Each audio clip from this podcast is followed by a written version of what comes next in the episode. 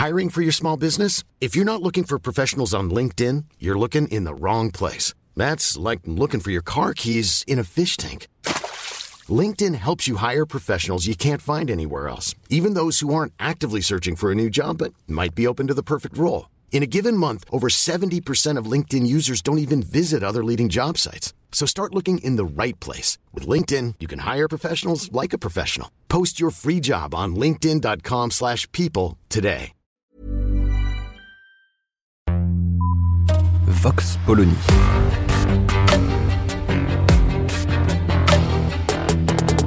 L'actualité vue par la directrice du magazine Marianne, Natacha Polony.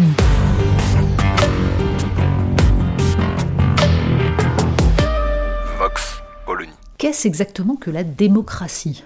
La question a depuis longtemps cessé d'être posée dans nos vieilles démocraties, dont les institutions sont solidement ancrées, au point que bien peu ont réussi à la poser à nouveau quand il était légitime de le faire.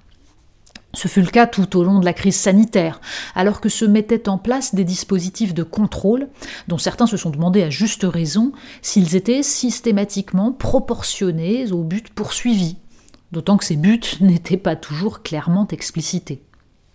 La question se pose, plus largement encore, quand un système représentatif ne semble plus représenter les citoyens, mais décider de faire leur bonheur malgré eux. Les demandes de démocratie directe, à travers le référendum d'initiative citoyenne, le RIC, ne sont rien d'autre qu'une réaction de citoyens se souvenant que la démocratie est le gouvernement du peuple, par le peuple et pour le peuple, et cherchant un moyen de le réaffirmer. Il est un domaine dans lequel la question démocratique se pose avec davantage encore d'acuité. Disons que c'est même la question majeure. À ceci près que la poser vous expose à être immédiatement classé dans le camp des partisans des démocratures et autres démocraties illibérales.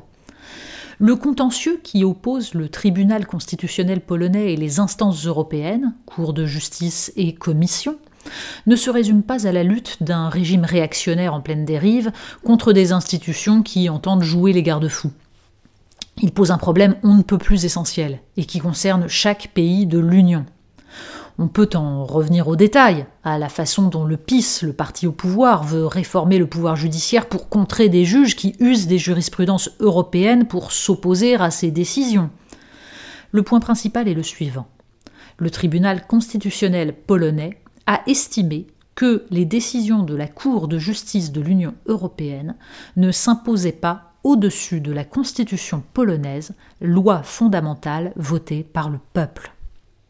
Nul ici ne considérera que le pouvoir polonais représente l'idéal de la démocratie. Mais la réaction des instances européennes renvoie de fait les citoyens des pays européens à cette question fondamentale l'Union est-elle véritablement démocratique? De la présidente de la commission aux représentants des différents partis du Parlement, cette réaction s'est faite sur le mode épidermique. Elle était résumée lundi 11 octobre sur France Inter par le commissaire européen Thierry Breton. Nous sommes là, disait-il, pour protéger le peuple polonais souverain qui a choisi de rejoindre l'Europe. Quand un pays fait partie de l'Union européenne, il en a accepté les règles. Si on veut les changer, il faut en sortir, il suffit de faire un référendum on serait tenté d'interroger l'ensemble des candidats à l'élection présidentielle française qui prétendent réformer les traités ou remettre en cause certaines jurisprudences de la CJUE, interprétant le droit dans un sens qui empêche systématiquement les États de contrôler les flux d'hommes ou de capitaux. Un peuple est souverain quand il choisit l'UE, nous dit Thierry Breton, il l'est moins quand il choisit son gouvernement. Ceux qui croyaient naïvement qu'au fondement de la démocratie se trouvait cette idée que ce que le peuple a fait, le peuple peut le défaire, en seront pour leurs frais. Ceux également qui pensaient avec Montesquieu qu'au fondement de l'état de droit se trouvait la Constitution votée par le peuple. Cette question-là, on le sait, n'effleure plus grand monde, depuis que de grands démocrates ont hurlé au scandale quand la France et les Pays-Bas ont prétendu soumettre à référendum ce qui était présenté comme une constitution européenne.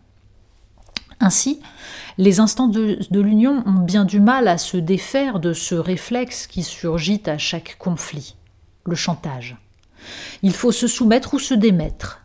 Si la jurisprudence de la CJUE, instance non élue qui prend pourtant des décisions on ne peut plus politiques, ne vous plaît pas, sortez de l'Union.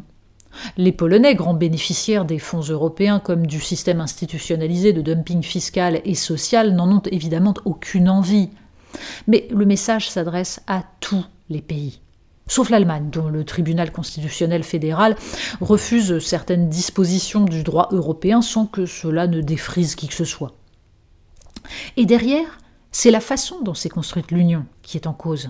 Certes, chaque traité, chaque instance a été approuvé par les gouvernements des pays européens, mais les représentants des citoyens pouvaient-ils prendre de telles décisions impliquant la hiérarchie des normes alors qu'ils n'avaient pas mandat pour le faire Les juristes les moins soupçonnables d'euroscepticisme qualifie l'arrêt de la CJUE appelé arrêt Costa contre Enel, dans lequel les juges européens décidèrent en 1964 que le droit européen s'imposait par-dessus le droit national des pays de l'Union, de putsch juridique.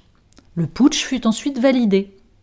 Mais à quel moment les citoyens européens ont-ils été informés des enjeux? Quand ils s'aperçoivent qu'ils n'ont plus prise sur les politiques fiscales, budgétaires, industrielles, migratoires, leur colère prend des formes dangereuses. Mais sont-ils, eux, les antidémocrates? Vox Polony. Retrouvez tous les podcasts de Marianne sur les plateformes de streaming. Et puis les analyses, articles et entretiens de la rédaction sur marianne.net. Et surtout, n'hésitez pas à noter cet épisode et à nous laisser vos commentaires.